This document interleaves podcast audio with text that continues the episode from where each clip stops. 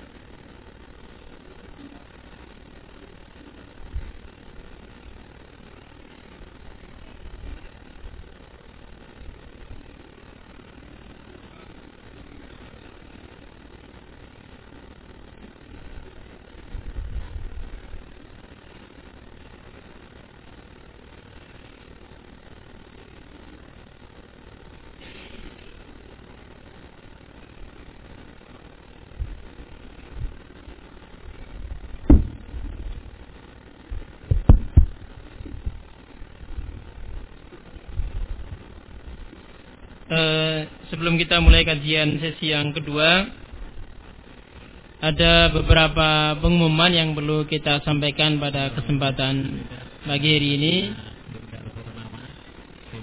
Pengumuman yang pertama tentang hasil penerimaan infak dari pendengar dari surah Quran untuk pemancar radio. Alhamdulillah laporan terakhir dana yang terkumpul sudah 39 juta 500.900 rupiah Jadi kurang lebih 39 setengah juta. Alhamdulillah selama penggalangan dua bulan terkumpul dari pendengar sebanyak tadi yang kita sebutkan 39 setengah juta. Dan masih ada kesempatan artinya kita masih tetap menggalang dana sampai nanti cukup paling tidak untuk meningkatkan daya pancar radio suara Quran. Dan kita ucapkan jazakumullah khairan kepada seluruh pendengar yang ikut berpartisipasi dalam penggalangan dana ini. Dan insya Allah masih sekitar ada dua atau tiga bulan yang akan datang kita masih menerima bagi para pendengar yang ingin menggalang dana untuk radio suara Quran. Kemudian pengumuman yang pertama tentang kajian, insya Allah diadakan kajian pada hari Ahad yang akan datang tanggal 21 Maret 2010 pukul 8.30 sampai dengan selesai dengan tema Al-Qawaidul Arba atau Jalan Emas Meraih Kemuliaan Abadi. Jalan Emas Meraih Kemuliaan Abadi diselenggarakan pada hari Ahad besok di Masjid Al-Mukarrabin Cawas Klaten pemateri Al-Ustaz Afifi Abdul Wadud dari Yogyakarta. Kontak person nanti bisa menghubungi 0815 78506253. Kemudian informasi kajian yang kedua, insya Allah dia akan kajian tentang masalah keluarga, mempersiapkan keluarga yang bahagia bersama Ustadz Mahful Safrudin LC dari Salatiga akan diadakan di Masjid Baitul Salam di Gemolong, Masjid Kecamatan Kota Gemolong, Sragen. Insya Allah diadakan akad besok tanggal 28 Maret insya Allah. Itu mungkin dua informasi kajian yang diadakan di bulan Maret ini. Dan insya Allah kita akan lanjutkan kembali materi sesi yang kedua Kemudian kita lanjutkan dengan tanya jawab insya Allah. Bagi pendengar yang masih ada di luar, kita mohon kembali untuk masuk ke dalam masjid untuk melanjutkan kajian kita bersama kita berufkan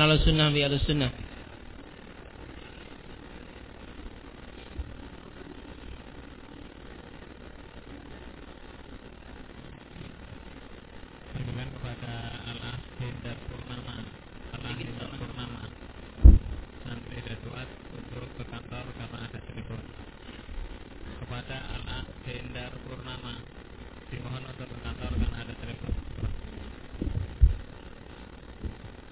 بسم الله الحمد لله رب العالمين والصلاة والسلام على نبينا محمد وعلى آله وصحبه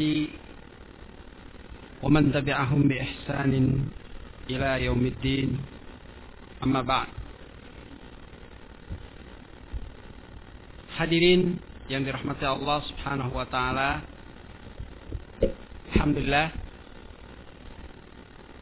kita panjatkan puji syukur kepada Allah masih bisa melanjutkan sesi yang kedua dari pembahasan kitab Rifqan Ahlus Sunnah di Ahli Sunnah yang mana pada kesempatan tadi kita masih membahas seputar kewajiban menjaga lisan kita dari berucap yang tidak baik. Kita telah sampaikan tadi beberapa dalil-dalil yang menunjukkan pada ancaman-ancaman bagi orang-orang yang tidak penjaga lisannya dari mengucapkan hal-hal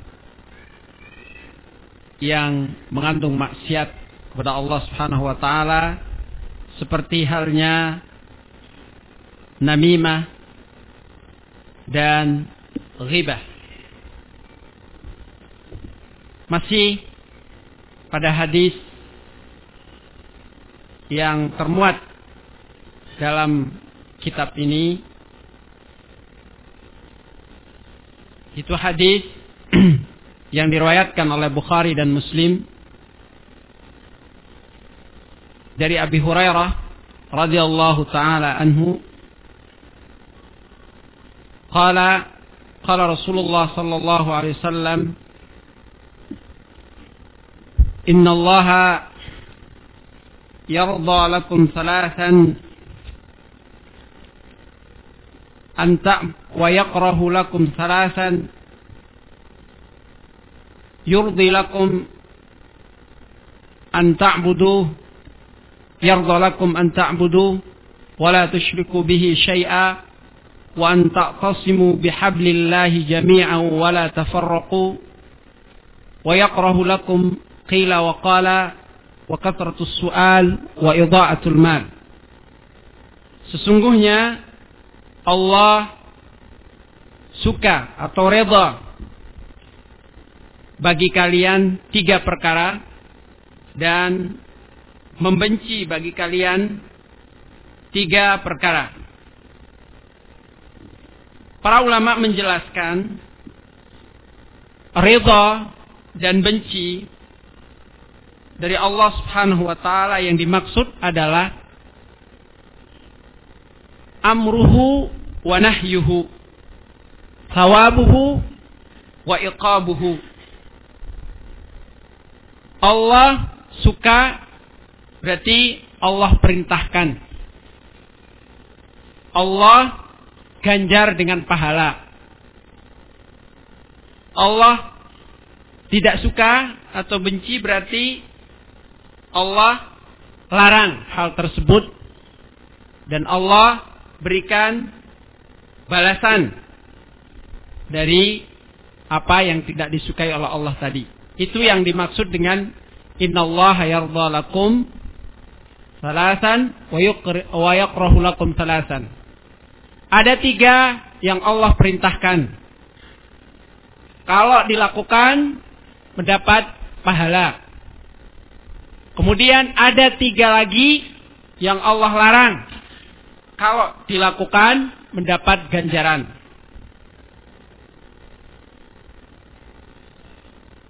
Yardha lakum an ta'buduhu wa la.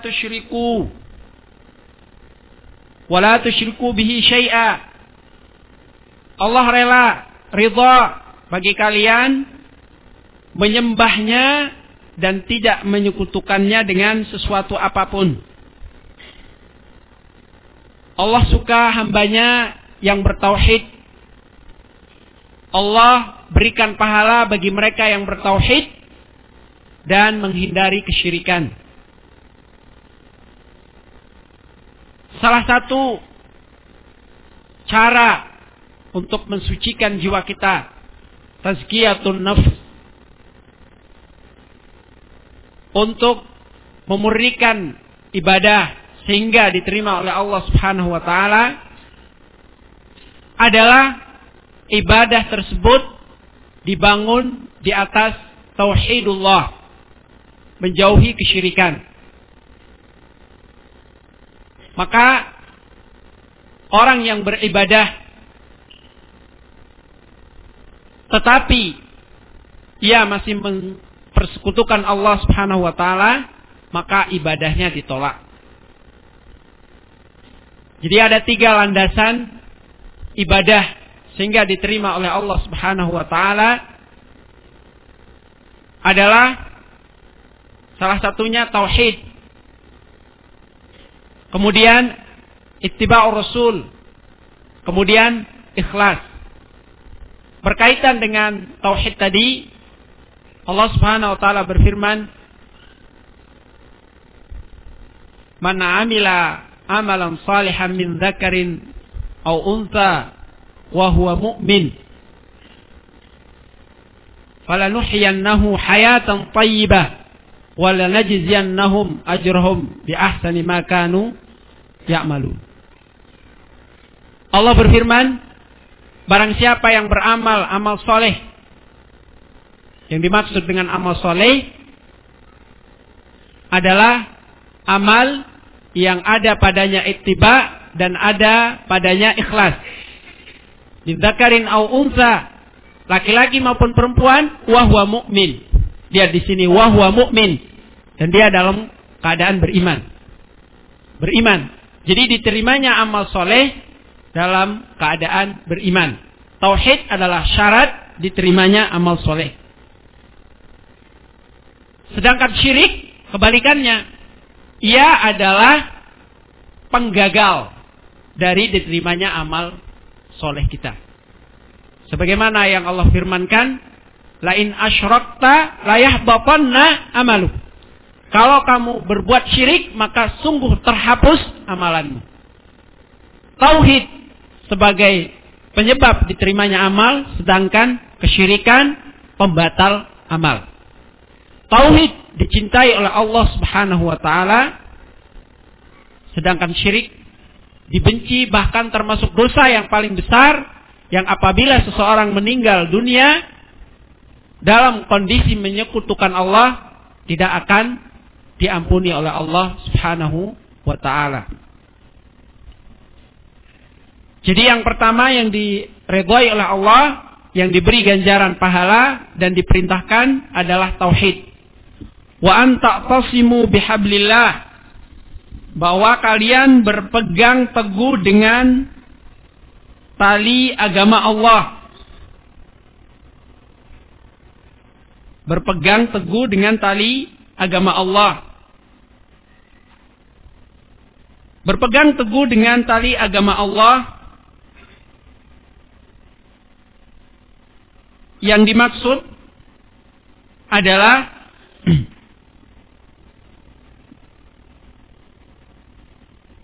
ketika kita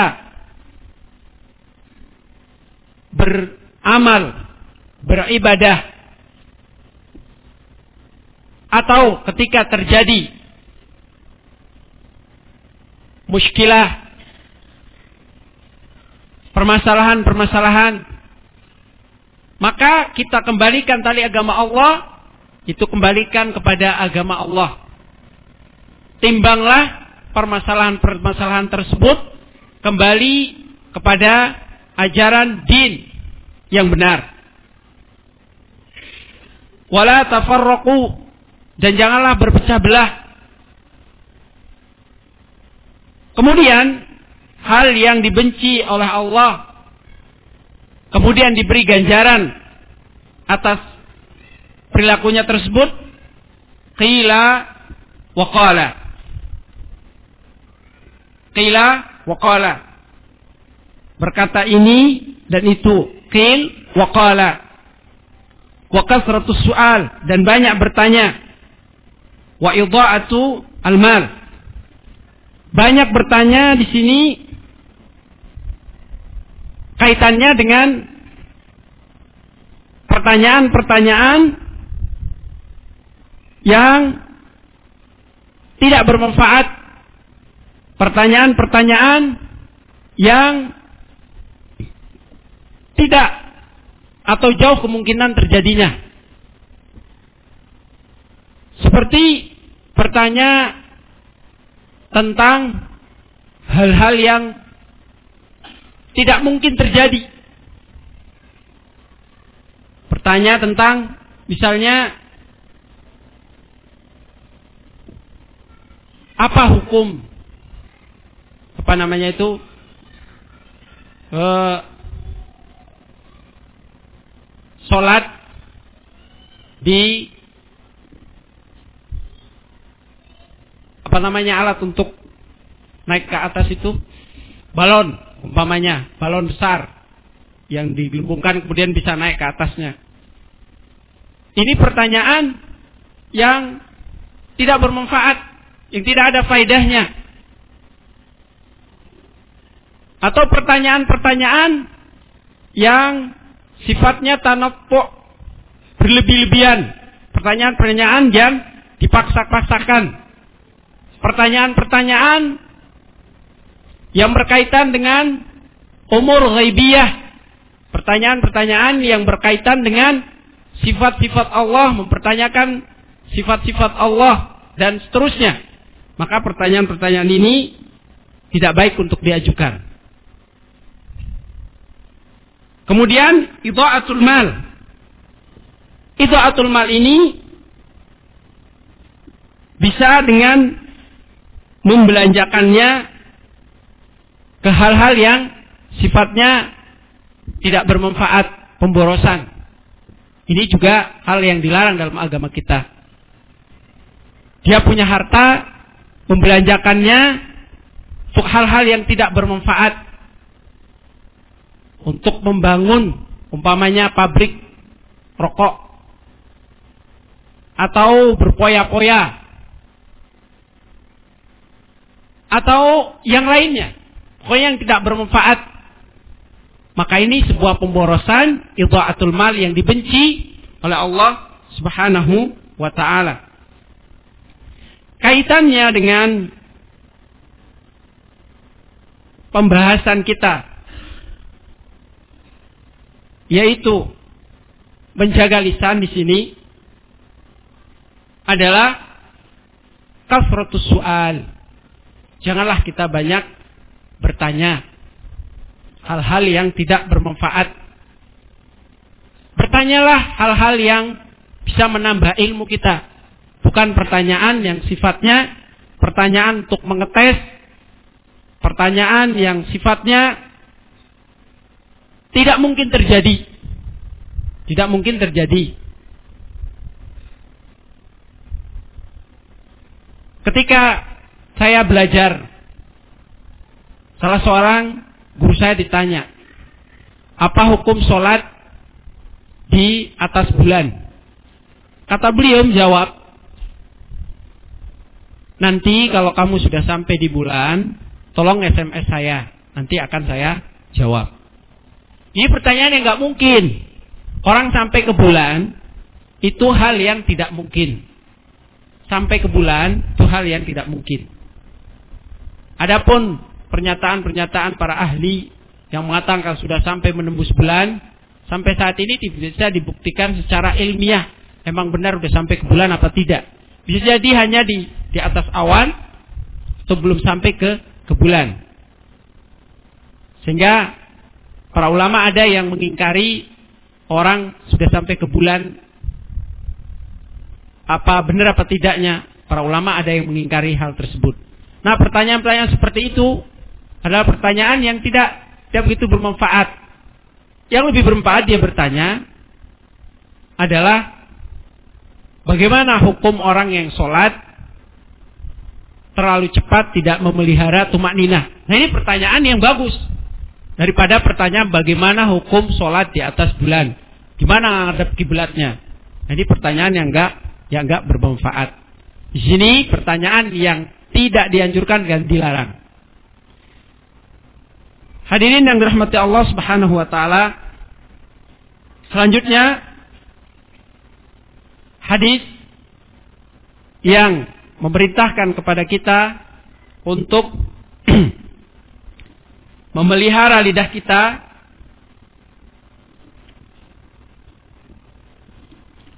dalam hal-hal yang tidak bermanfaat adalah hadis muflis. Hadis muflis. Hadis muflis ini adalah hadis bangkrut. Ya, yang dimaksud dengan muflis adalah bangkrut. Di dalam hadis yang sahih Rasulullah sallallahu alaihi wasallam bersabda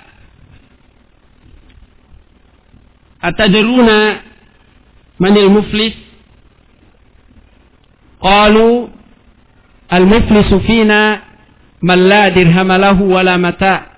Faqal إن المفلس من أمتي يأتي يوم القيامة بصلاة وصيام وزكاة ويأتي وقد شتم هذا وقذف هذا وأكل ما هذا وضرب هذا فيؤطى هذا من حسناته وهذا من حسناته فإن فنيت حسناته قبل أن يقضى ما عليه أخذ من خطاياهم فطرحت عليه ثم طرح في النار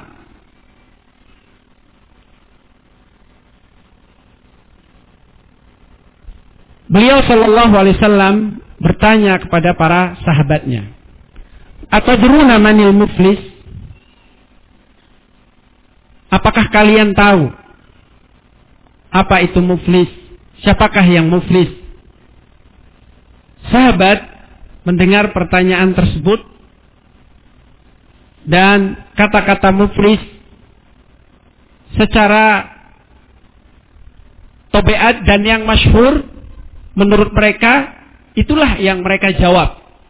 Menurut mereka muflis itu man la dirhamalahu wala mata yang dinamakan orang failit, bangkrut adalah orang yang tidak punya dirham dan tidak punya harta. Gak punya duit. Gak punya harta yang lain. Para sahabat menjawab, yaitu dengan apa yang mereka pahami pada umumnya.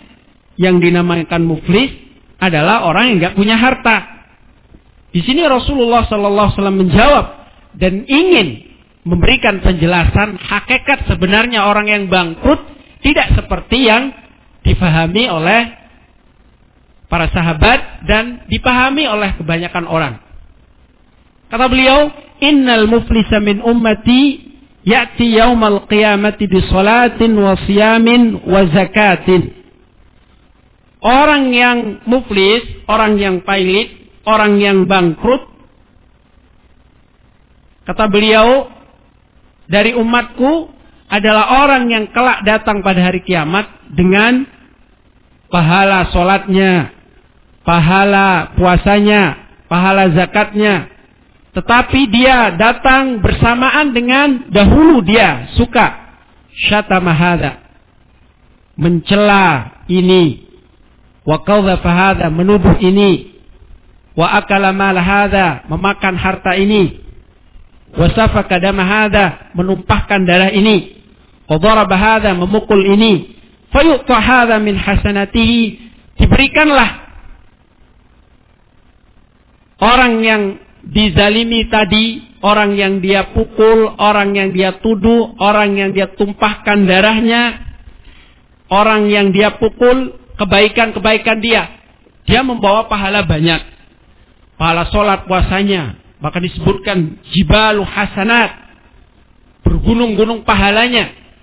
Kemudian ternyata pahala-pahalanya tersebut dia bagikan, dia berikan kepada orang-orang yang pernah ia zalimi. Orang-orang yang pernah ia tuduh, orang-orang yang pernah dia makan hartanya, orang-orang yang pernah dia pukul, dan berbagai bentuk kezaliman yang pernah ia lakukan.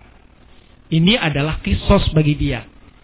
Di dunia dia tidak segera untuk membalas atau tidak segera minta maaf kepada orang-orang yang ia zalimi. Maka di sini kita harus memahami bahwa ketika ada kesalahan-kesalahan yang terjadi antara kita dengan orang lain menzoliminya, maka segeralah kita minta maaf kalau itu berupa telah menuduh kehormatannya, ya, atau telah mencelanya, atau kalau kita telah mengambil hartanya ya kita kembalikan atau kita minta istihlal halal, atau kalau kita mem, ternyata membunuhnya, maka kita dikisos, kita bisa minta bunuh atau kalau dia maafkan kita bayar dendanya diahnya. Nah, ini bentuk-bentuk pelunasan apa yang kita lakukan dari kesalahan-kesalahan tersebut. Kalau tidak, akibatnya apa? Nanti pada hari kiamat akan diambil kebaikan-kebaikan kita untuk menebus kesalahan-kesalahan tadi. Di mana pada saat itu tidak bisa lagi dilakukan hal-hal yang tadi kecuali dibayar dengan kebaikan-kebaikan kita. setelah dibayar kebaikan-kebaikan kepada orang-orang yang kita zalimi tadi, fayuqta min hasanatihi wa min hasanatihi fa in faniyat hasanatu qabla an yuqdama alaihi ukhidha min khatayahum faturihat alaihi thumma turiha finnar. Kebaikan-kebaikan yang begitu banyak dibagi pada yang ia dia zalimi. Kalau kebaikan-kebaikan tersebut ternyata tidak mencukupi, melunasi hutangnya, ya, maka orang-orang yang dia zalimi tadi kan punya kesalahan-kesalahan. Akhirnya kesalahan-kesalahan orang-orang yang dia zalimi itu dilemparkan ke dia. Faturihat summa turiha finnar. Kemudian dilemparkan, kemudian dilemparkan dia ke ke neraka. Waliyadzubillah. Hadis ini sangat agung dan diharapkan bagi kita untuk bisa merenungkan isi hadis ini di mana kaitannya dengan apa yang kita bahas kewajiban menjaga lisan ternyata dengan kita mudah menuduh orang lain ya kemudian mencela orang lain berakibat kepada hilangnya hasanat kita Apakah kita rela membagi-bagi pahala kita di hari kelak? Kita telah berusaha beramal dengan sungguh-sungguh. Ternyata dengan mudah kita bisa membagikannya pada hari kiamat kelak. Yang tentunya sangat-sangat merugi. Ini orang yang betul-betul muflis. Orang yang betul-betul pailit. Sudah ditimpa kepailitan disiksa lagi oleh Allah Subhanahu wa taala. Maka kewajiban kita di sini untuk tidak mengurangi pahala-pahala kita, hasanat-hasanat yang kita lakukan itu salah satu caranya adalah dengan menjaga lisan kita. Jangan sampai dengan mudah menuduh orang lain, jangan sampai dengan mudah kita mencela orang lain. Menuduh orang lain perbuatan dosa. Kozab itu perbuatan dosa. Apalagi kozab atau tuduhan-tuduhan tersebut dialamatkan kepada orang-orang yang afifah. Orang-orang yang menjaga kehormatan mereka dari kaum mukminin. Ini lebih besar lagi. Apalagi lebih besar lagi dari itu menuduh, menjelekkan orang-orang yang berilmu. Para tulabul ilmi ini lebih besar lagi dosanya. Menuduh dalam Islam disebut qazib ini bisa dihukum oleh Allah Subhanahu wa taala dijelaskan dalam firman-Nya ada tiga macam balasan bagi orang-orang yang qazib. Orang-orang yang qazib yaitu orang yang suka menuduh, orang-orang yang afifah, Orang-orang yang menjaga kehormatannya disebutkan di dalam firman Allah surah An-Nur ayat 40 walladzina yarmuna al-muhsanat thumma lam ya'tu bi arba'ati syuhada fajliduhum thamanina jaldah wa la taqbalu lahum syahadah wa ulaika humul fasiqun. Dan orang-orang yang menuduh al-muhsanat atau al-afifat orang-orang kaum mukminah yang menjaga kehormatannya. Dituduh dia zina, dituduh dia melakukan perselingkuhan. Maka dalam Islam kalau tuduhannya itu tidak bisa dibuktikan layak tu bi arbaati syuhada dia tidak bisa mendatangkan empat saksi maka balasannya apa fajliduhum samanina jaldah. Balasan pertama dia dicambuk 80 kali. Wala takbalu lahum syahadatan abada. Wala takbalu lahum syahadah. Kemudian yang kedua, hukumannya dia tidak diterima syahadahnya. Wa ulaika fasikun dan yang ketiga dia termasuk orang yang fasik. walaupun sebelumnya dia adil, karena dia qazib terhadap orang yang menjaga kehormatannya, maka dia menjadi fasik dengan perbuatannya tersebut. Maka konsekuensinya ketika dia telah fasik tidak boleh dia menikahi atau tidak boleh dia menikahkan bukan menikahi, menikahkan saudaranya. Kalau wali bapaknya umpama sudah meninggal dari saudaranya tersebut, ternyata dia harus menjadi wali karena dia telah qadzib tidak bisa membuktikan apa namanya telah qadzib, maka tidak bisa diterima persaksiannya tidak bisa menikahkan saudaranya dan tidak boleh menjadi pemimpin bagi kaum muslimin menurut pendapat kebanyakan ulama. Dia tidak boleh diberikan amanah untuk memegang jabatan karena dia sudah menjadi fasik. Coba lihat dalam ayat ini. Hukuman orang yang suka menuduh, terutama orang-orang yang afifah tadi, baik laki-laki yang dituduh atau perempuan, di sini disebutkan al-muhsanat al-afifat kaitannya dengan perempuan ya tapi masuk di dalamnya juga al-afifah dari rijal laki-laki. Maka hukumannya tiga macam tadi. Dia dicambuk 80 kali tidak diterima persaksiannya selama-lamanya kecuali dia bertobat dalam ayatnya. Dan tidak uh, dan dia menjadi fasik. Jadi fasik. Jadi di sini kaitannya dengan pembahasan kita bahwa orang yang kozab tadi, maka dosanya besar. Balasannya pun tadi besar. Termasuk di dalamnya balasan sesuai dengan hadis ini, kelak dia akan membagikan amal kebaikan-kebaikannya. Itu kalau kita jamin amal kita banyak. Ya. Nah, kalau enggak banyak amal kita, terus kita tidak bisa bayar kak tadi. Terakhir ujung-ujungnya apa? Turihat finnar wal billah. Maka inilah yang dikatakan muflis yang sesungguhnya. Bukan muflis dengan timbangan materi tadi. Kalau timbangan materi karena kondisi seseorang bisa berubah-ubah. Bisa jadi sekarang dia nggak punya harta, siapa tahu kemudian hari dia berusaha menjadi tajir mubin, dia kaya lagi. Tetapi muflis yang sebenarnya seperti ini. Dia betul-betul merugi, bangkrut. Kebaikan-kebaikannya yang begitu bergunung-gunung habis ludas dibagikan kepada orang-orang yang ia zalimi.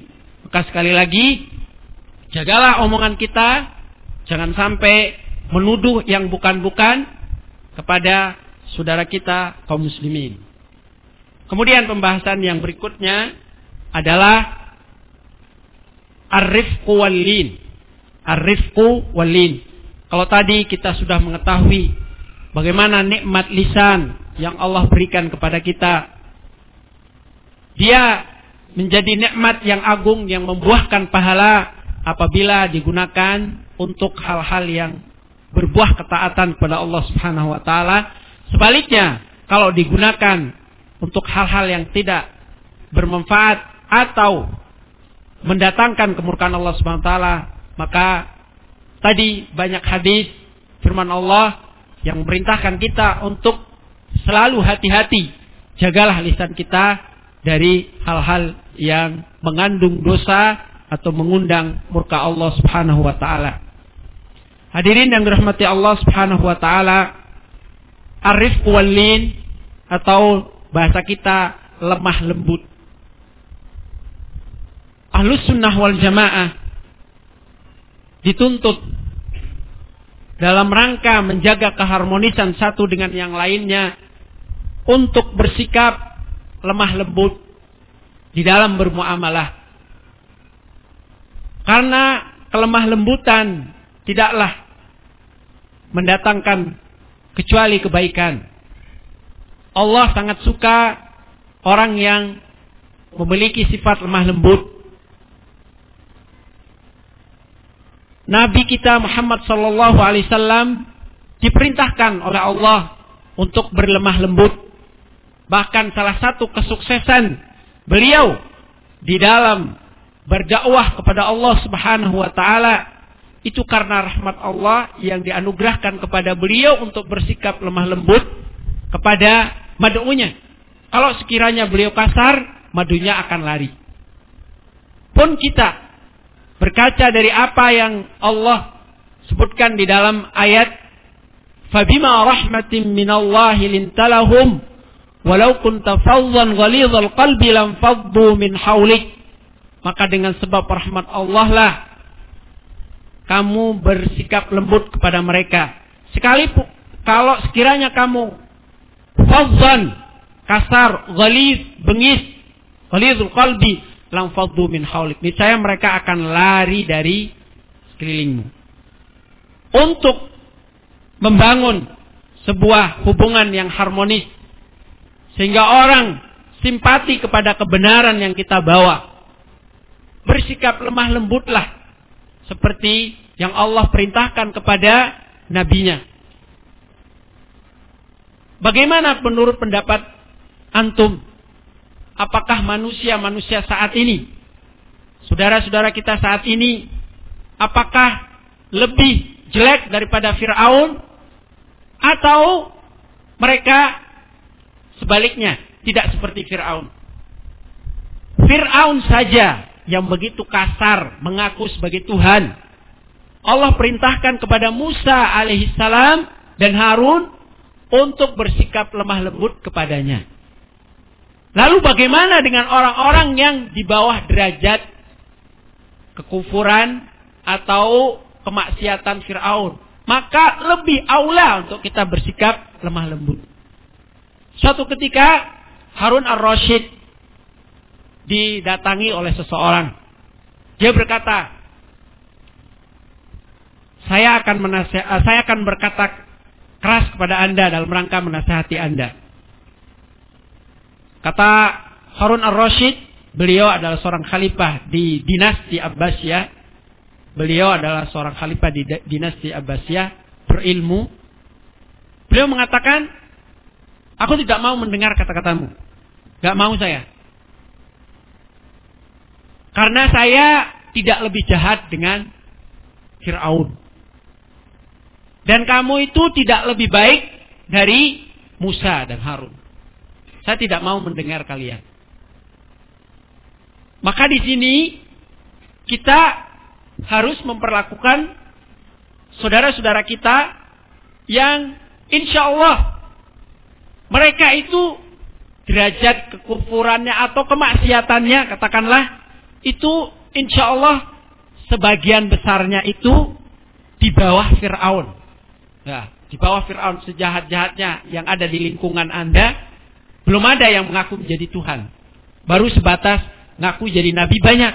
Tapi yang mengaku jadi Tuhan, antum dengar nggak selama ini? Ada orang yang ngaku jadi Tuhan? Belum ada kan? Belum ada. Anak seusia ini belum pernah ada ada orang yang kena dengar ngaku jadi Tuhan. Tapi kalau ngaku jadi Nabi ya banyak. Itu saja diperintahkan untuk lemah lembut. Apalagi orang-orang yang di bawah derajatnya. Lebih untuk berlemah lembut. Rasulullah Sallallahu Alaihi Wasallam memerintahkan kepada nabinya dalam ayat tadi untuk berlemah lembut. Karena tidaklah kelemah lembutan yang kita apa namanya coba terapkan itu kecuali mendatangkan kebaikan. Sebagaimana sabda Rasulullah sallallahu alaihi wasallam kepada Aisyah radhiyallahu taala anha, "Innallaha rafiqun yuhibbur rifqa fil amri kulli."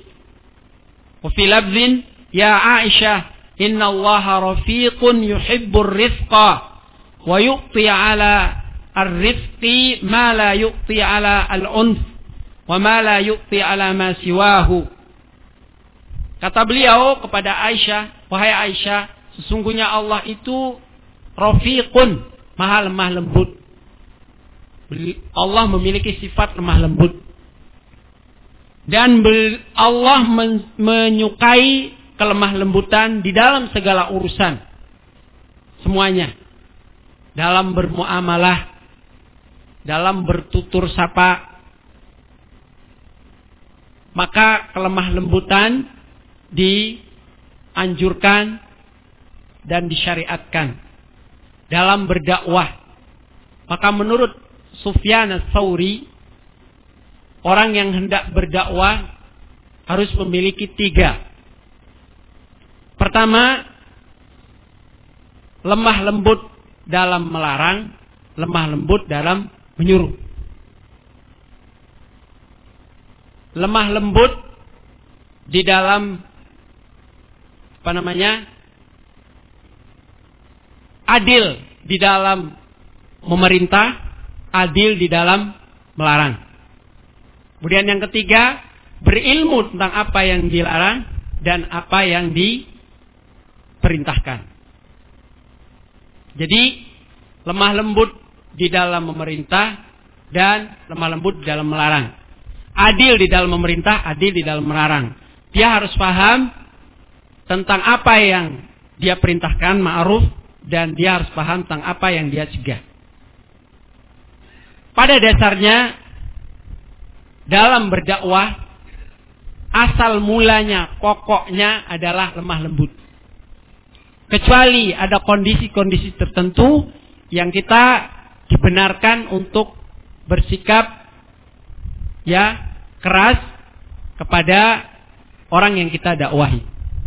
Pada asalnya lemah lembut itu dikedepankan. Tapi ada kondisi-kondisi tertentu yang kita boleh tidak lemah lembut. Ya. Kondisi tersebut apabila kelemah apa namanya kekerasan tersebut bermanfaat bagi madu kita. Kalau tidak bermanfaat, maka jangan dikedepankan keras tersebut. Seperti halnya seorang bapak umpamanya melihat tahu karakter anaknya dikasari dia akan segera nyadar. Atau antum punya mad'u dikasari baru bisa nyadar, maka dikasari dalam hal itu boleh karena adanya masalahnya. Tetapi pada dasarnya kelemah lembutan itu lebih diutamakan. Karena kata Rasulullah SAW, Inna Allah rafiqun yuhibbur rifqa. Wa yu'ti ala ar-rifqi ma la yu'ti ala al-unf. Sesungguhnya Allah cinta kepada kelemah lembutan dan Allah berikan kepada orang yang berlemah lembut yang Allah tidak berikan kepada mereka yang kasar. Dan Allah tidak berikan kepada selainnya. Lemah lembut akan menghiasi segala sesuatu menjadi indah. Sedangkan segala sesuatu yang dilakukan yang tidak ada kelemah lembutan padanya, maka akan membuatnya menjadi cacat. Dalam dakwah yang dihiasi dengan lemah lembut, dakwah itu menjadi begitu indah. Menjadi sejuk, disenangi oleh orang ketika Anda memperlakukan madu Anda dengan lemah lembut, berdakwah dengan sopan, santun, maka itu akan membuatnya menjadi begitu indah. Seorang bapak ketika bermuamalah dengan anaknya dengan lemah lembut menjadi begitu indah, hubungan mereka menjadi harmonis. Tapi sebaliknya kalau kita kasar, maka madu kita akan lari jauh dari kebenaran. Maka sekali lagi kelemah lembutan membuat segala sesuatu yang ada padanya lemah lembut menjadi indah. Sebagaimana sabda Rasulullah SAW, Inna rifqa la yakunu fi syai'in illa zanah. Wa la yunza'u an syai'in illa syanah. Sesungguhnya kelemah lembutan tidaklah ada pada sesuatu kecuali menghiasinya. Dan tidaklah tercabut pada sesuatu kecuali membuatnya cacat jelek.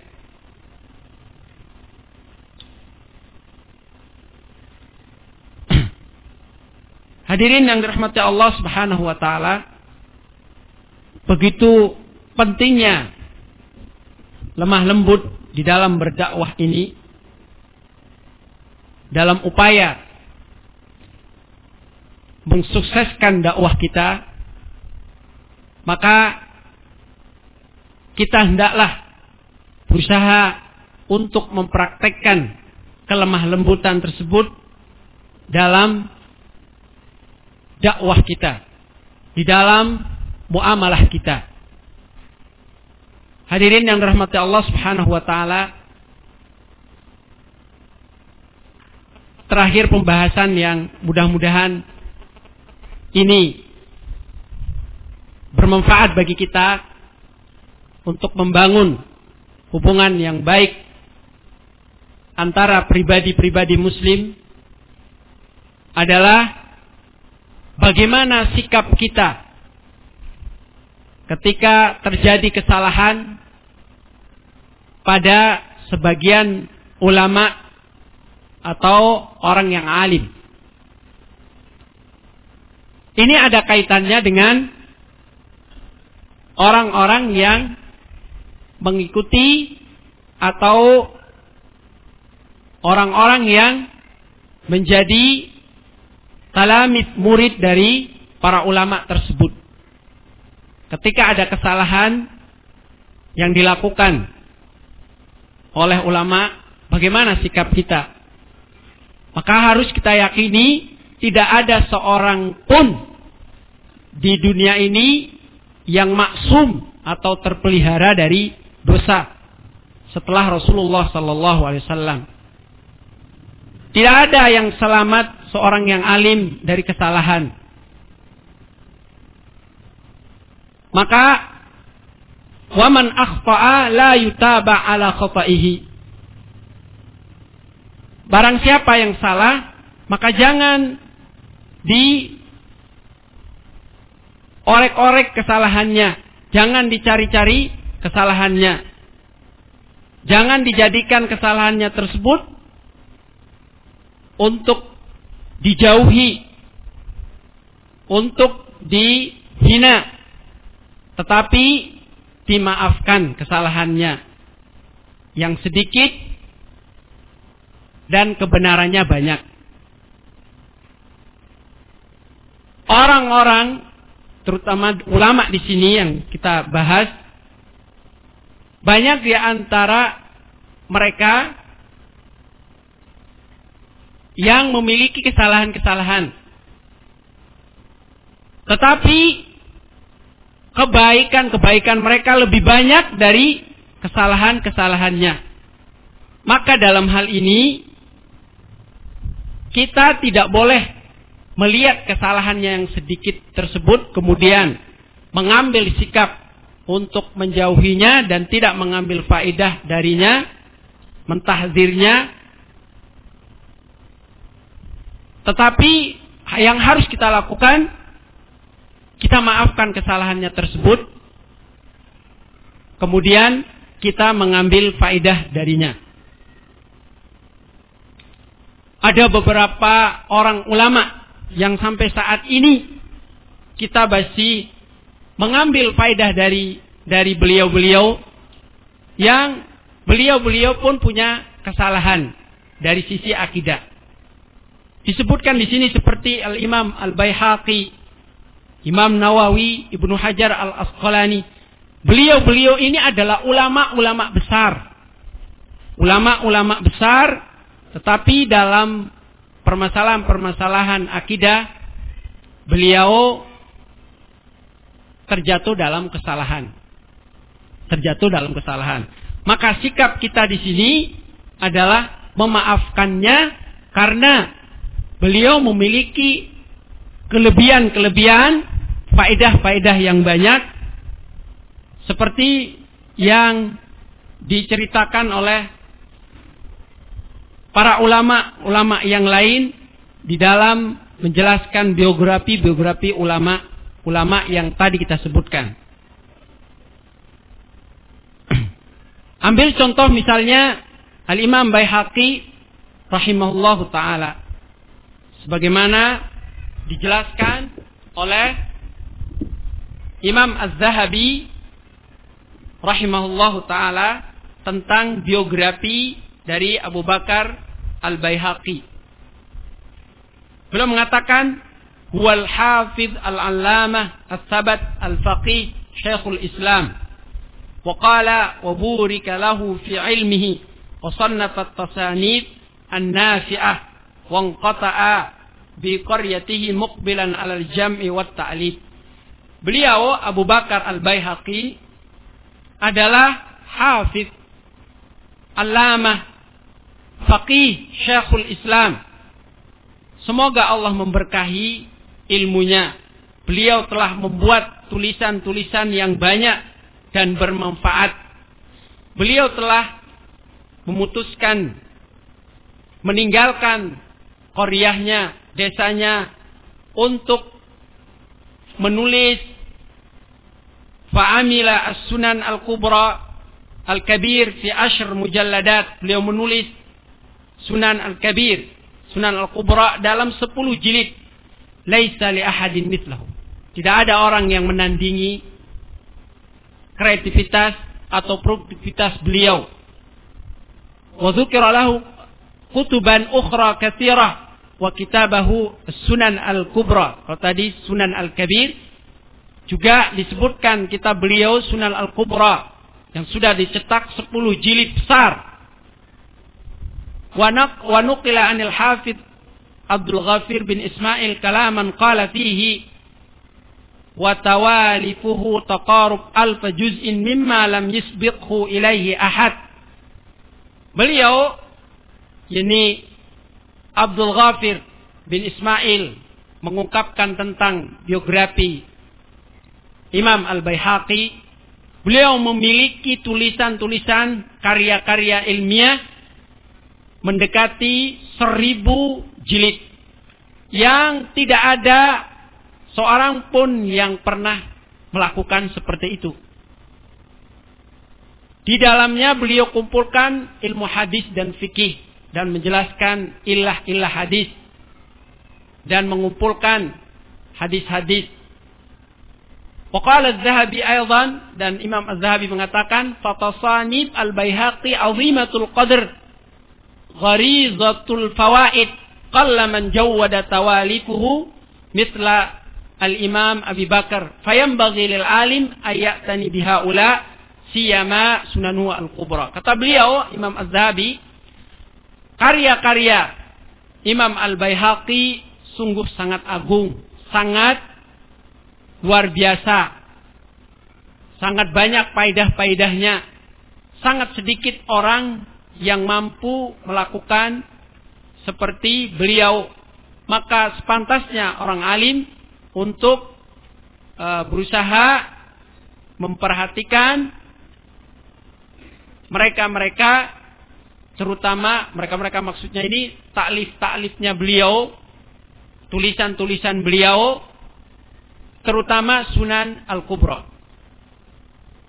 Di sini kita melihat betapa banyak kelebihan-kelebihan, faidah-faidah yang telah dipersembahkan oleh seorang Imam Baihaqi. Tetapi beliau memiliki beberapa kesalahan dalam bidang akidah. Maka sikap kita karena kebaikannya lebih banyak, kita coba menutupi kekurangan kesalahan-kesalahannya yang sedikit. Kita coba mengura, uh, menutupi kesalahan-kesalahan yang sedikit. Imam An-Nawawi misalnya, beliau orang yang memiliki kelebihan-kelebihan yang luar biasa. Kitab-kitab beliau mengandung keberkahan yang luar biasa. Kita lihat umpamanya Riyadus Salihin. Hampir di seantero dunia Islam ada Riyadus Salihin. Ini adalah buah karya yang berkah, sangat agung. Tetapi beliau memiliki juga kekurangan di dalam masalah akidah. Tapi tidak lantas membuat kita mencercai beliau, kemudian mentahdir beliau untuk tidak mengambil manfaat dari beliau. Syekh Albani rahimahullah taala. Siapa yang tidak kenal? Beliau adalah muhaddis abad ini. Rahimahullah.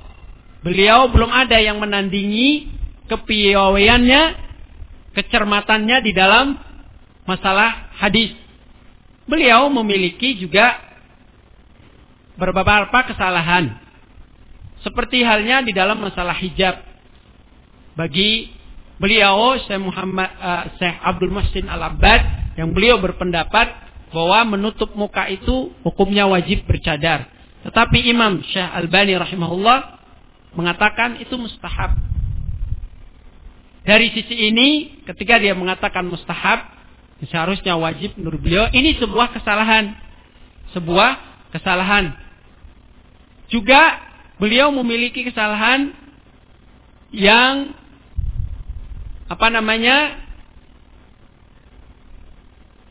kesalahan di bidang menghukumi orang yang tidak me, mencukur jenggotnya lebih dari segenggam itu bid'ah. Ini merupakan kesalahan. Hukumnya berbeda dengan yang hak yang diketahui oleh Syekh Muhsin Abad. Maka kesimpulannya setiap orang termasuk di dalamnya ulama memiliki kesalahan-kesalahan. Sikap kita adalah kita lihat kesalahan-kesalahan tersebut bisa dimaafkan dengan kebaikan-kebaikannya yang banyak. Itu pula yang harus disadari oleh para pengikutnya. Para pengikutnya. Jangan sampai dengan sebab ada ulama-ulama yang lain kemudian salah dibicarakan oleh pengikutnya salah eh, pengikut yang lain salah kemudian pengikut yang fanatik ini tidak terima. Akhirnya apa? Akhirnya terjadi gontok-gontokan. Dia tidak menyadari memang setiap orang apakah terjaga dari kesalahan apa tidak. Dia tidak disadari. Maka kita harus sadar di sini bahwa setiap orang memang salah tidak ada yang isma terpelihara dari kesalahan. Dalam hal menyikapi tersebut, maka seperti halnya ulama-ulama dari zaman dulu sampai saat ini, ya kita berusaha menutupi kekurangan-kekurangan kesalahan-kesalahannya tersebut dengan melihat faedah-faedah yang begitu banyak di mereka.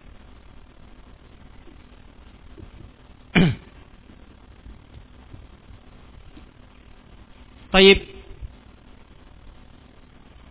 Jadi apa yang terjadi saat ini ketika kita melihat sikap dari beberapa kaum muslimin yang tidak bisa menempatkan atau kurang bijaksana dalam menyikapi kesalahan-kesalahan sehingga terjadilah apa yang terjadi ketidakharmonisan hubungan antara tulabul ilmi dengan yang lainnya atau antara ahlus sunnah dengan ahlus sunnah yang lain. Bisa jadi karena kesalahpahaman, kesalahan ijtihad yang terjadi di antara para ulama sehingga dilihat sebagai sebuah kesalahan yang besar. Sebuah kesalahan yang besar. Padahal kesalahan-kesalahan tersebut masih bisa ditolerir, masih bisa ditasamuh. Kenapa kita justru harus membelanya terlalu berlebihan, kemudian mengakibatkan satu dengan yang lainnya saling mentajrih, saling mencela, saling menghazar, saling mengisolasi dan seterusnya. Ini adalah sikap yang keliru. Jadi Saat ini kita banyak melihat fenomena-fenomena seperti itu ketika sebagian di antara saudara-saudara kita kaum muslimin yang salah dalam melihat sebuah permasalahan yang tadinya sederhana dianggap besar. Sederhana dianggap besar. Salah menerapkan kaidah. Orang yang dikatakan ahlul bid'ah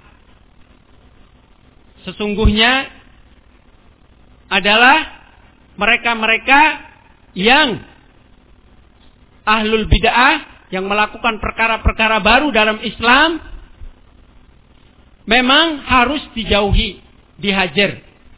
Dihajar dalam kondisi-kondisi tertentu tetapi apa namanya tidak setiap ahlul bid'ah itu pas untuk dihajar.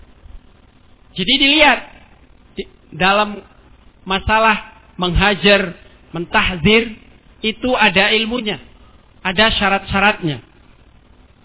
Ada syarat-syarat yang kembali kepada orang yang menghajar, ada syarat yang kembali kepada orang yang dihajar, ada syarat yang kembali kepada kemaslahatan. Kita ambil bahwa orang yang menghajar, yang mentahzir itu adalah orang yang berpengaruh umpamanya.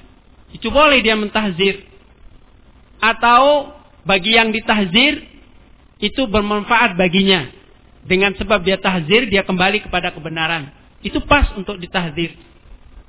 Kemaslahatannya ada untuk masyarakat. Tapi tidak semua sekali lagi orang yang bersalah dijauhi. Orang yang bersalah dijauhi. Tapi dilihat maslahat dan mafsadahnya. Kita tidak mengingkari bahwa tahzir itu merupakan hal yang disyariatkan dalam agama kita. Kita yakin bahwa tahzir itu disyariatkan dalam agama kita. Bagian dari amar ma'ruf nahi mungkar. Allah berfirman, "Wal takum minkum ummatu yad'una ilal khairi wa ya'muruna bil ma'ruf wa yanhauna 'anil munkar wa ulaika humul muflihun." Hendaklah ada di antara kalian segolongan umat yang menyuruh kepada kebaikan, menyuruh kepada yang ma'ruf dan mencegah yang mungkar. Mereka lah orang-orang yang beruntung. Ayat di atas menjelaskan disyariatkannya amar ma'ruf nahi mungkar. Para ulama telah menerangkan bahwa penerapan metode tahzir merupakan salah satu bentuk amar ma'ruf dan nahi mungkar. Syekhul Islam Ibnu Taimiyah rahimahullah taala berkata, kalau dia ahlul bid'ah tidak berhak atau tidak memungkinkan dihukum, maka kita harus menjelaskan bid'ahnya dan mentahdir umat darinya. Sesungguhnya hal ini termasuk bentuk amar ma'ruf dan nahi mungkar yang diperintahkan oleh Allah Subhanahu wa taala dan rasulnya. Dan banyak praktek-praktek ulama yang menerapkan tahzir. Yang menunjukkan bahwa tahzir itu memang disyariatkan di dalam agama kita. Seperti Abdullah bin Umar, seorang sahabat Rasulullah SAW, ketika beliau mentahzir dari sekte Qadariyah dengan perkataannya, beritahukanlah kepada mereka bahwa aku berlepas diri dari mereka dan mereka berlepas diri dari aku. Ini bentuk tahzir. Imam Bukhari rahimahullah taala ketika beliau mentahdir dari sekte Jahmiyah dalam kitabnya Khalaq Af'al al-Ibad war Raddu al Jahmiyah wa as-sahab at-ta'til. Beliau mentahdir sekte Jahmiyah. Imam Ad-Darimi, Imam Daruqutni, Imam Abu Nuaim Al-Asbahani, ulama-ulama terdahulu dan ulama-ulama sekarang juga menerapkan metode tahzir. Tapi perlu sekali lagi dijelaskan norma-norma tahzir sehingga yang disyariatkan tadi itu tidak tercoreng dan tidak menimbulkan permasalahan ya bagi kita. Sehingga kita perlu mengetahui norma-norma di dalam tahzir. Di antaranya pengingkaran itu harus dilakukan dengan penuh rasa ikhlas dan niat yang tulus. Semata-mata dalam rangka membela kebenaran. Di antara indikasi ikhlas dalam masalah ini adalah berharap agar orang yang terjatuh ke dalam kesalahan mendapatkan hidayah dan kembali kepada al-haq. Dan hendaknya pengingkaran tersebut juga diiringi dengan doa kepada Allah agar dia mendapat petunjuknya. Apalagi jika ia termasuk golongan ahli sunnah ataupun kaum muslimin lainnya. Jadi benar-benar ikhlas. Tujuan mentahdir itu bukan semata-mata karena hawa nafsu kita. Intervensi dari hawa kita. Tetapi benar-benar dalam rangka mengembalikan orang yang salah ke jalan yang benar. Yang kedua, hendaknya bantahan tersebut dilakukan oleh seorang yang alim, yang telah mumpuni ilmunya. Mengetahui secara detail segala sudut pandang dalam materi bantahan. Berkaitan dengan dalil-dalil syariat yang menjelaskannya, serta keterangan para ulama, maupun tingkat kesalahan lawan, serta sumber munculnya syubhat dalam dirinya. Pendek kata, orang yang berhak mentahzir adalah orang yang alim. Tidak semua orang. Semua orang berhak untuk mentahzir tidak. Tetapi orang-orang tertentu karena mentahzir yaitu mengembalikannya kepada hak. Bagaimana dia bisa tahu tentang hak? Bagaimana dia bisa harapkan dia kembali kepada hak kalau dia sendiri tidak bisa mengarahkan orang yang bersalah? Nah ini yang membuat kacau. Kadang-kadang dia tulaik al-ilmi mentahzir tolibul ilmi yang lain. Sementara dia sendiri butuh kepada bimbingan. Ini tidak ada masalahnya. Yang terjadi malah menimbulkan permusuhan saling benci satu dengan yang lainnya. Kemudian yang berikutnya, hendaklah tatkala membantah, ia memperhatikan perbedaan tingkat kesalahan, perbedaan kedudukan orang yang bersalah. Baik dalam bidang keagamaan maupun sosial. Juga memperhatikan perbedaan motivasi pelanggaran Apakah karena tidak tahu atau hawa nafsu dan keinginan untuk berbuat bid'ah atau mungkin cara penyampaiannya yang keliru dan salah ucap atau karena terpengaruh dengan seorang guru dan lingkungan masyarakatnya atau karena takwil atau karena tujuan-tujuan lain di saat ia melakukan pelanggaran syariah. Barang siapa tidak mencermati atau memperhatikan perbedaan-perbedaan ini, saya akan terjumus dalam sikap gulu berlebih-lebihan atau sebaliknya kelalaian atau penyepelean. Dari sini semua akan berakibat tidak bergunanya perkataan dia atau paling tidak manfaatnya akan berkurang. Baik, ketika orang mentahzir, dia harus memperhatikan tingkat kesalahan dan perbedaan kedudukan orang yang bersalah. Kalau kesalahannya itu timbul karena zullah lisan, karena keteledoran dalam menyampaikan, salah memahami, dia menganggap e, hal tersebut tidak bid'ah di sisi dia, kemudian dia melakukan bid'ah. Ya tidak bisa kita terapkan begitu saja untuk tahzir. Karena dia tidak cocok untuk ditahzir. Karena dia melakukan kesalahan bukan betul-betul dia melakukan kesalahan atas dasar dia tahu, atas dasar dia sengaja. Tidak. Mungkin karena dia salah paham, dia melakukan kesalahan tersebut atau amalan-amalan bid'ah atau dia tidak tahu dalilnya dia melakukan hal itu jadi lihat atau lihat kedudukannya yang ditahzir ini apakah yang ditahzir ini apa namanya kedudukannya dalam masyarakat itu tinggi atau tidak kalau umpamanya kedudukannya orang yang bersalah itu misalnya amir seorang gubernur atau camat atau seterusnya. Maka orang biasa ya tidak bisa mentahzir dia. Gak mempan tahzirnya. Uang orang yang ditahzir lebih tinggi daripada dia. Gak akan mau mendengar. Siapa kamu mau mentahzir saya? Gak bermanfaat. Siapa kamu? Kedudukanmu apa? Tidak akan pernah didengar. Lihat yang ditahzir seorang guru mentahzir muridnya, umpamanya itu lebih pas karena dia akan didengar. Akan didengar. Seorang ulama mentahzir muridnya akan didengar. Jadi dilihat tingkat kesalahan dan stratifikasi orang yang ditahzir. Berusaha mewujudkan apa maslahat yang disyariatkan dari bantahan tersebut jika bantahan tersebut justru mengakibatkan kerusakan yang lebih besar dibandingkan dengan kesalahan yang hendak dibantah, maka tidak disyariatkan untuk membantah. Tidak disyariatkan. Kalau kemungkaran yang kita ingin rubah itu justru akan menimbulkan mudarat yang lebih besar, dalam hal ini tidak disyariatkan untuk di, dirubah mentahzir umpamanya akan menimbulkan masalah yang lebih besar. Dengan kita menerapkan tahzir maka di sini gak usah ditahzir. Berikutnya hendaknya bantahan disesuaikan dengan tingkat tersebarnya kesalahan tersebut. Sehingga jika suatu kesalahan hanya muncul di satu daerah atau sekelompok masyarakat, maka tidak layak bantahannya disebarluaskan ke daerah lain atau kelompok masyarakat lain yang belum mendengar kesalahan tersebut. Kalau umpamanya kesalahan tersebut ada di Sukarjo, maka sudah jangan disebarluaskan ke daerah-daerah yang lain. Cukup di mana terjadinya kesalahan tersebut, ya, di situlah kita lakukan bantahan, menyebarluaskan bantahan tersebut. Jangan sampai ke daerah lain.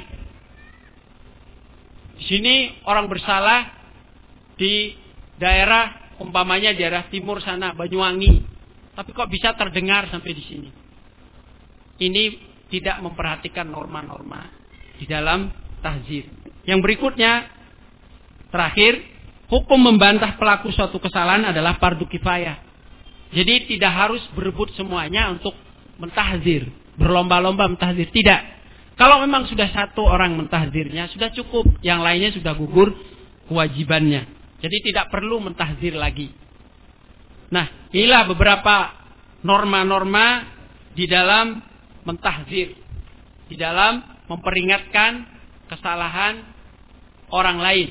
Sehingga kalau norma-norma tersebut diperhatikan, diharapkan tujuan dari tahzir, hakikat tahzir itu bisa tercapai. Kalau norma-normanya tidak diperhatikan, ngawur di dalam menerapkan tahzir, hajar, dan seterusnya, maka yang terjadi bukannya malah kembali kepada kebenaran, justru bisa jadi berbalik. Maka kepada ikhwas kalian, siapa saja kaum muslimin, mari kita pelajari dengan benar. Mari kita ilmui dengan benar agama ini dari segala sisi.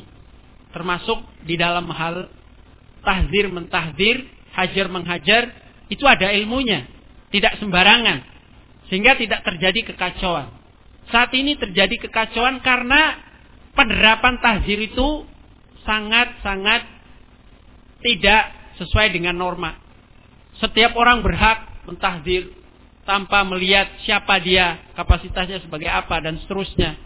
Sehingga kaum muslimin menjadi saling apa namanya bertikai, saling bermusuhan, tidak terjadi ta'aluf antara mereka, tidak terjadi kasih sayang antara mereka. Nah, inilah mungkin pembahasan kita terakhir dalam kitab apa? Rifqan Al-Sunnah bi Ahli Sunnah. Semoga apa yang kita sampaikan pada kesempatan hari ini bisa bermanfaat bagi kita. Dan sebagai penutup sesi terakhir ada beberapa pertanyaan banyak sekali. Kalau bisa anda jawab, insya Allah anda jawab. Kalau tidak, ya pertanyaan-pertanyaan ini sebagai bahan pelajaran saya juga dan saya akan berusaha mencari jawabannya.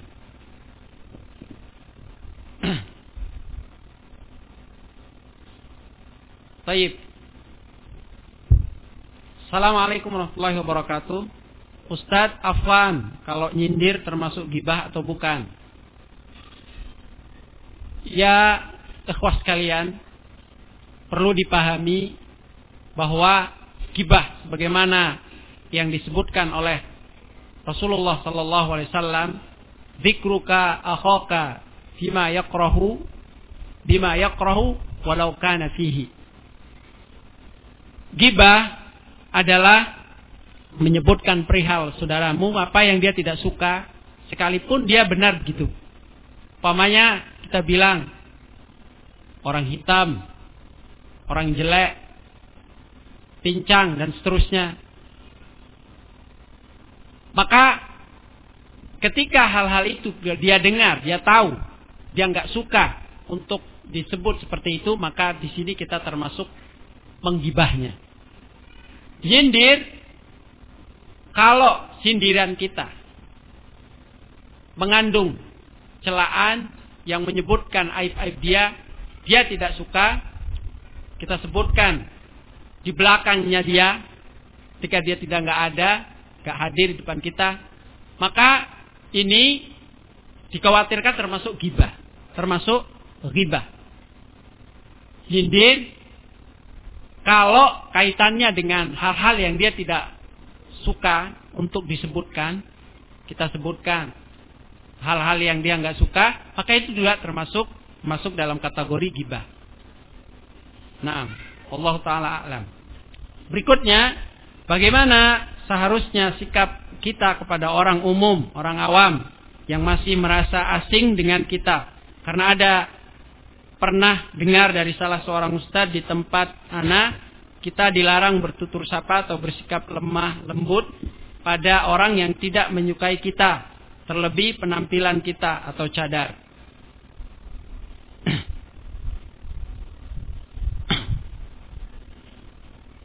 Ikhwas kalian, masalah bagaimana sikap kita kepada orang awam yang merasa asing dengan kita. Kalau di sini masyarakat awam yang merasa asing dengan kita dalam hal-hal yang sunnah dan bisa diundur umpamanya pelaksanaan-pelaksanaan sunnah yang bisa diundur maka kita toleran. Kita kita toleran. Pelaksanaan sholat sunnah yang bisa diundur kita toleran. Umpamanya masalah seperti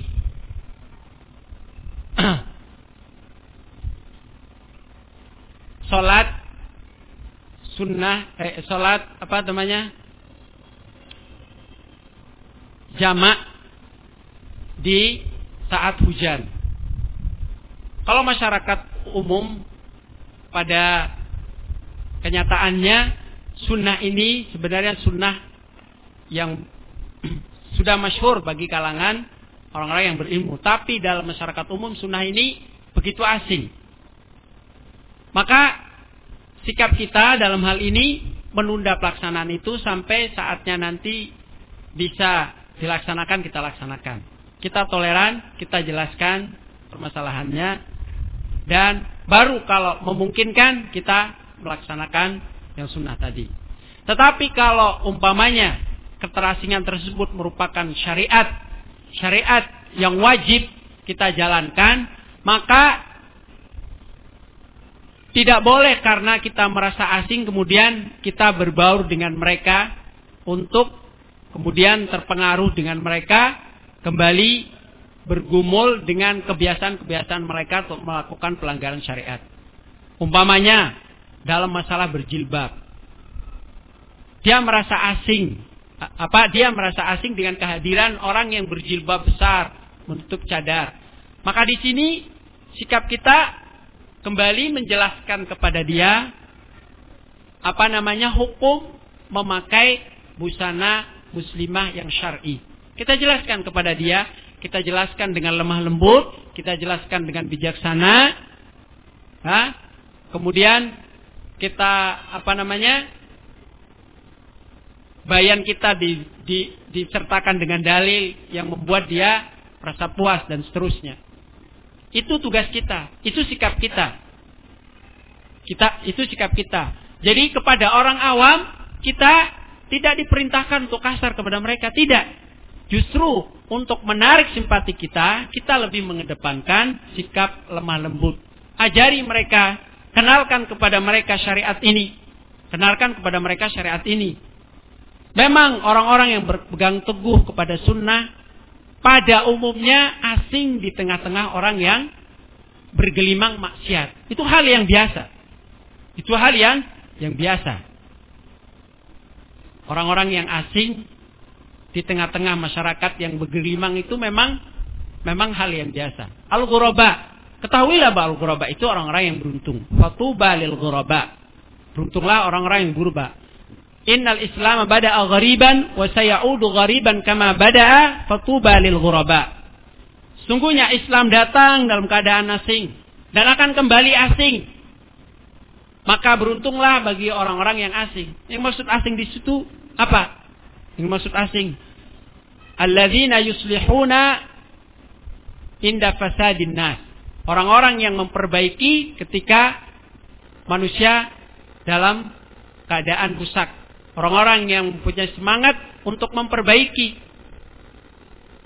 Atau dijelaskan unasun salihun fi unasi su.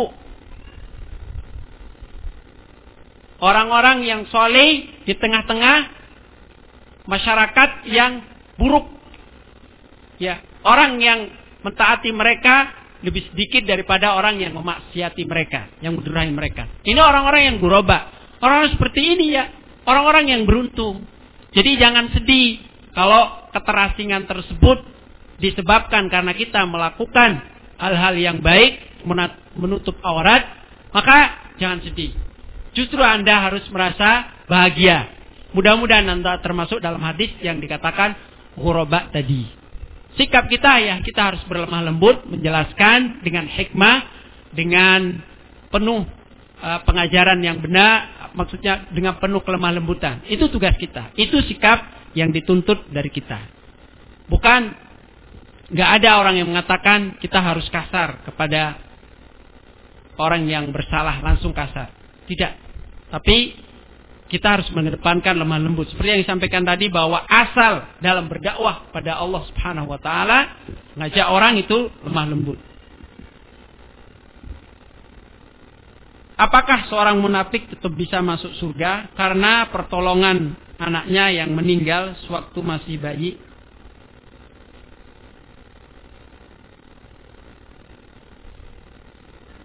Baik hubungannya dengan anaknya masih bayi, apakah bisa memberikan syafaat kepada dia atau tidak? Kalau Ibnul Qayyim rahimahullah taala ketika menjelaskan bab akikah yang, yang mengatakan kullu maulidun uh, kullu maulidin uh, dalam hadis katakan yang artinya setiap anak yang lahir tergadekan, tergadekan. Artinya kurang lebihnya setiap anak yang lahir tergadekan.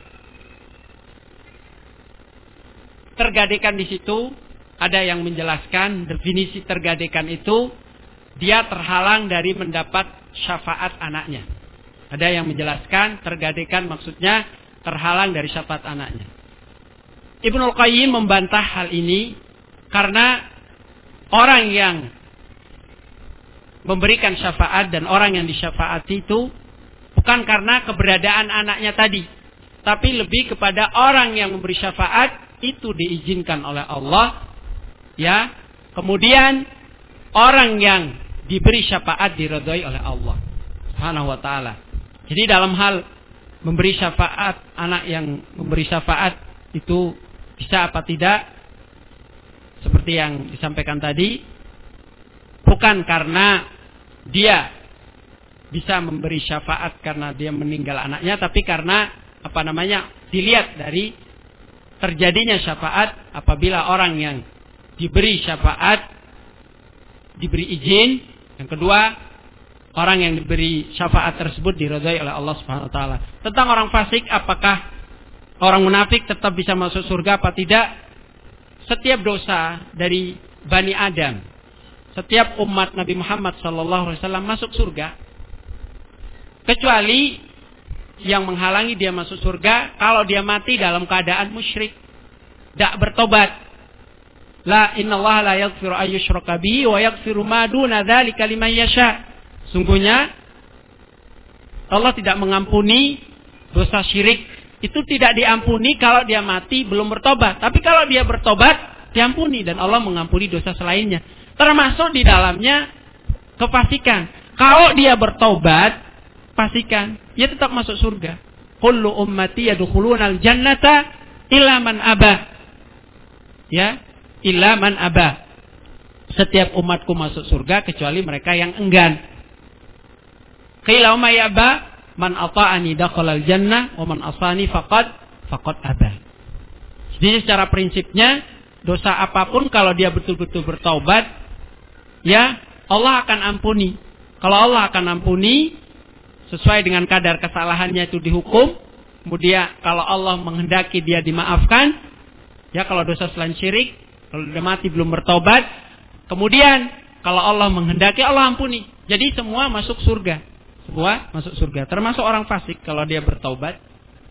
Insya Allah ya tetap menjadi penghuni surga. Taib. Untuk melihat matahari tenggelam, apa kita harus naik ke tempat yang tinggi? Sedangkan di rumah kita bisa melihat melihatnya dan apakah kita boleh sholat maghrib ketika matahari telah tenggelam walaupun masih masih agak terang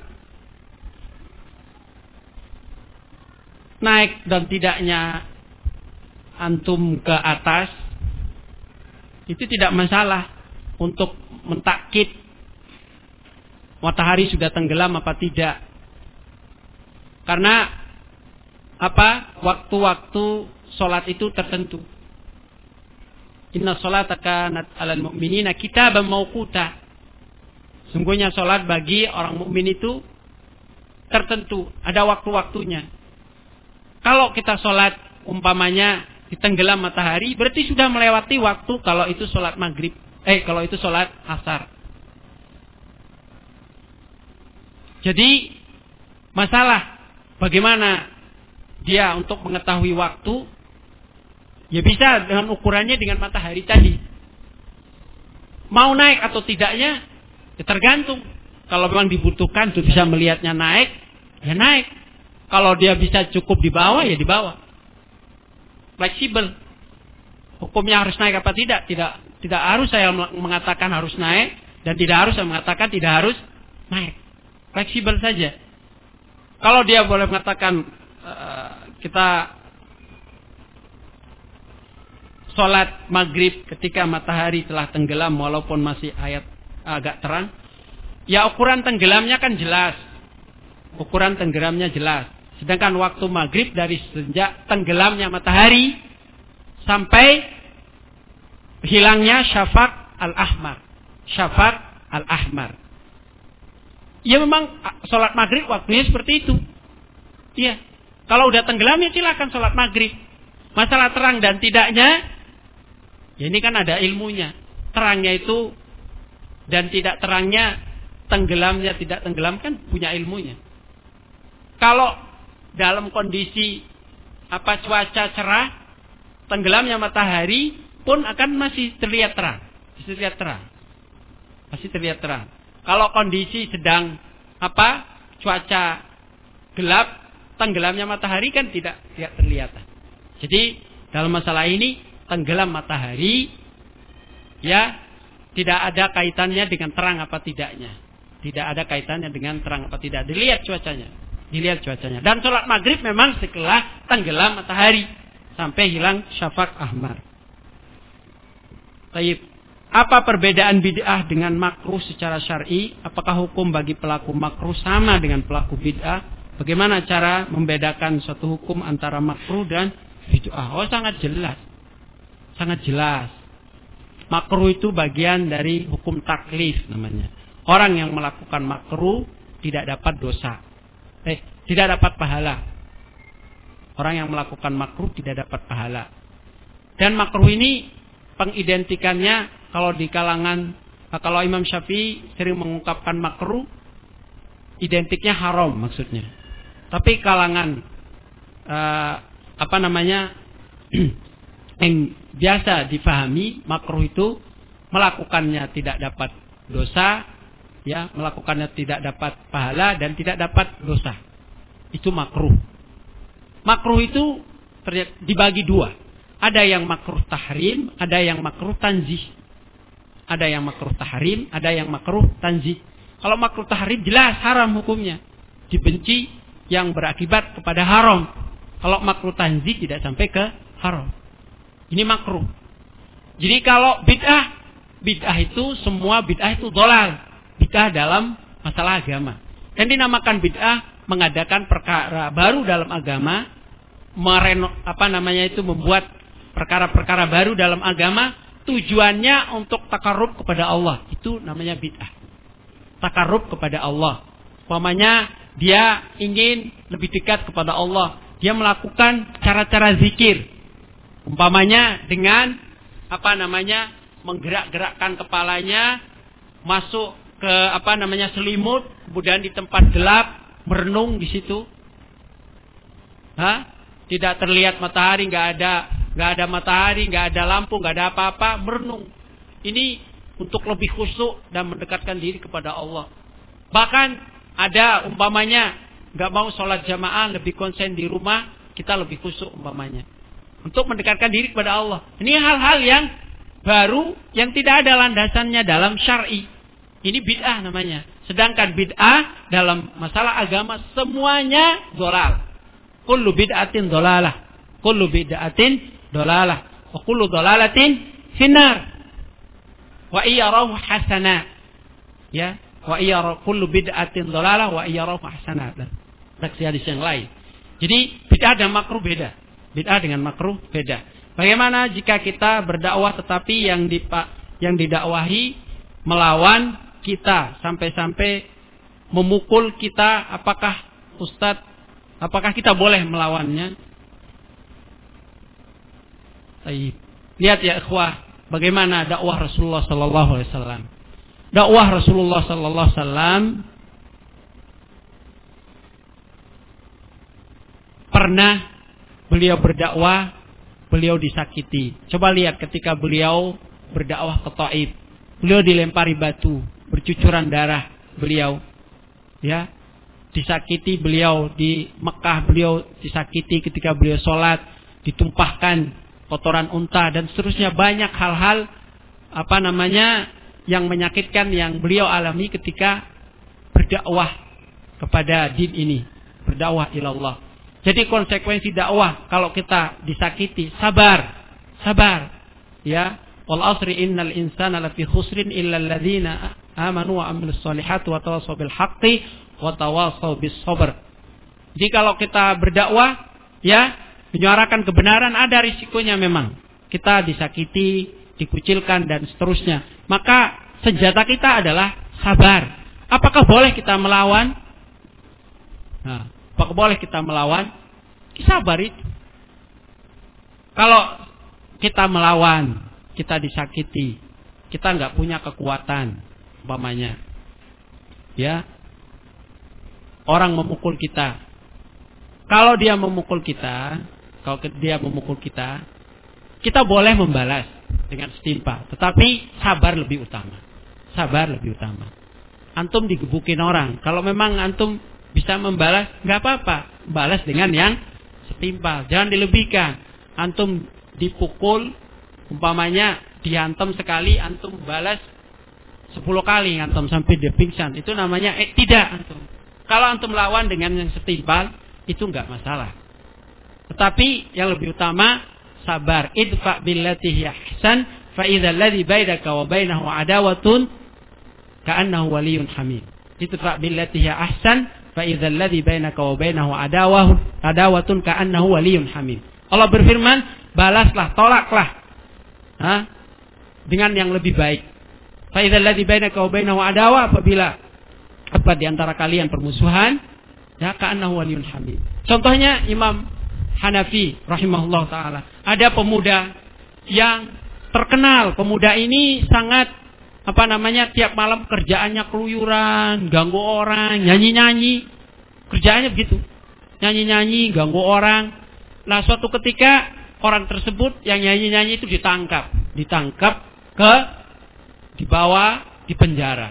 Kemudian Imam Hanafi bertanya, ke mana si Fulan yang sering nyanyi-nyanyi itu? Di penjara, di penjara. Kemudian Imam Hanafi pergi kepada yang bersangkutan kepada hakimnya untuk dibebaskan. Akhirnya orang tersebut dibebaskan. Kemudian apa apa yang terjadi? Orang tersebut yang diperlakukan baik oleh Imam Hanafi rahimahullah taala padahal dia orang yang ini tetapi Imam Hanafi memper, uh, apa memperlakukannya baik mendakwahinya, akhirnya menjadi murid setianya Imam Hanafi. Murid salah satu di antara murid Imam Hanafi. Nah, di sini kita lihat bagaimana Imam Hanafi, seorang imam besar, apa namanya, sangat cermat di dalam apa namanya berdakwah. Bagaimana meluluhkan hati orang tersebut. Tidak malah dijauhi, kemudian dikucilkan, di disalahin itu tidak, tapi didakwahi dengan lemah lembut. Tolak dengan yang lebih baik. Kalau orang yang dipukul tadi, antum sabar, antum balas umpamanya dengan antum ajak ngopi ke rumah, ya malah dia akan lebih bermanfaat. Dia akan sadar. Dia akan sadar. Wallahu taala a'lam. Masalah dia antum memukul apa tidak? Ya kalau dalam hal kita membalas dengan yang setimpal nggak apa-apa. Nggak apa-apa. Kalau memang antum itu mampu, nggak masalah. Allah taala a'lam. Sekira cukup sampai di sini. Kurang lebihnya saya mohon maaf yang sebesar-besarnya dalam penyampaian saya banyak kekurangannya. Kalau ada kata-kata saya yang salah, mohon dimaafkan dan dimaklumi.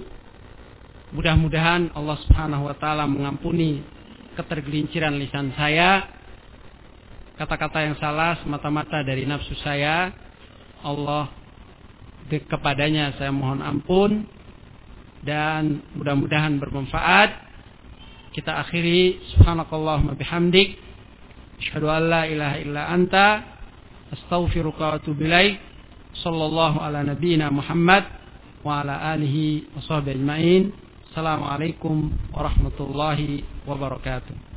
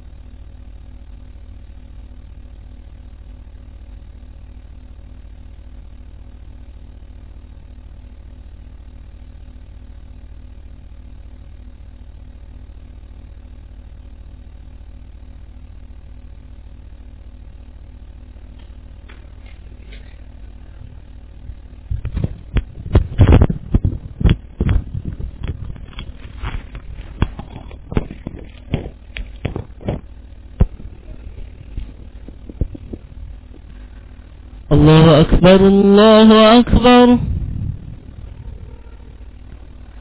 الله أكبر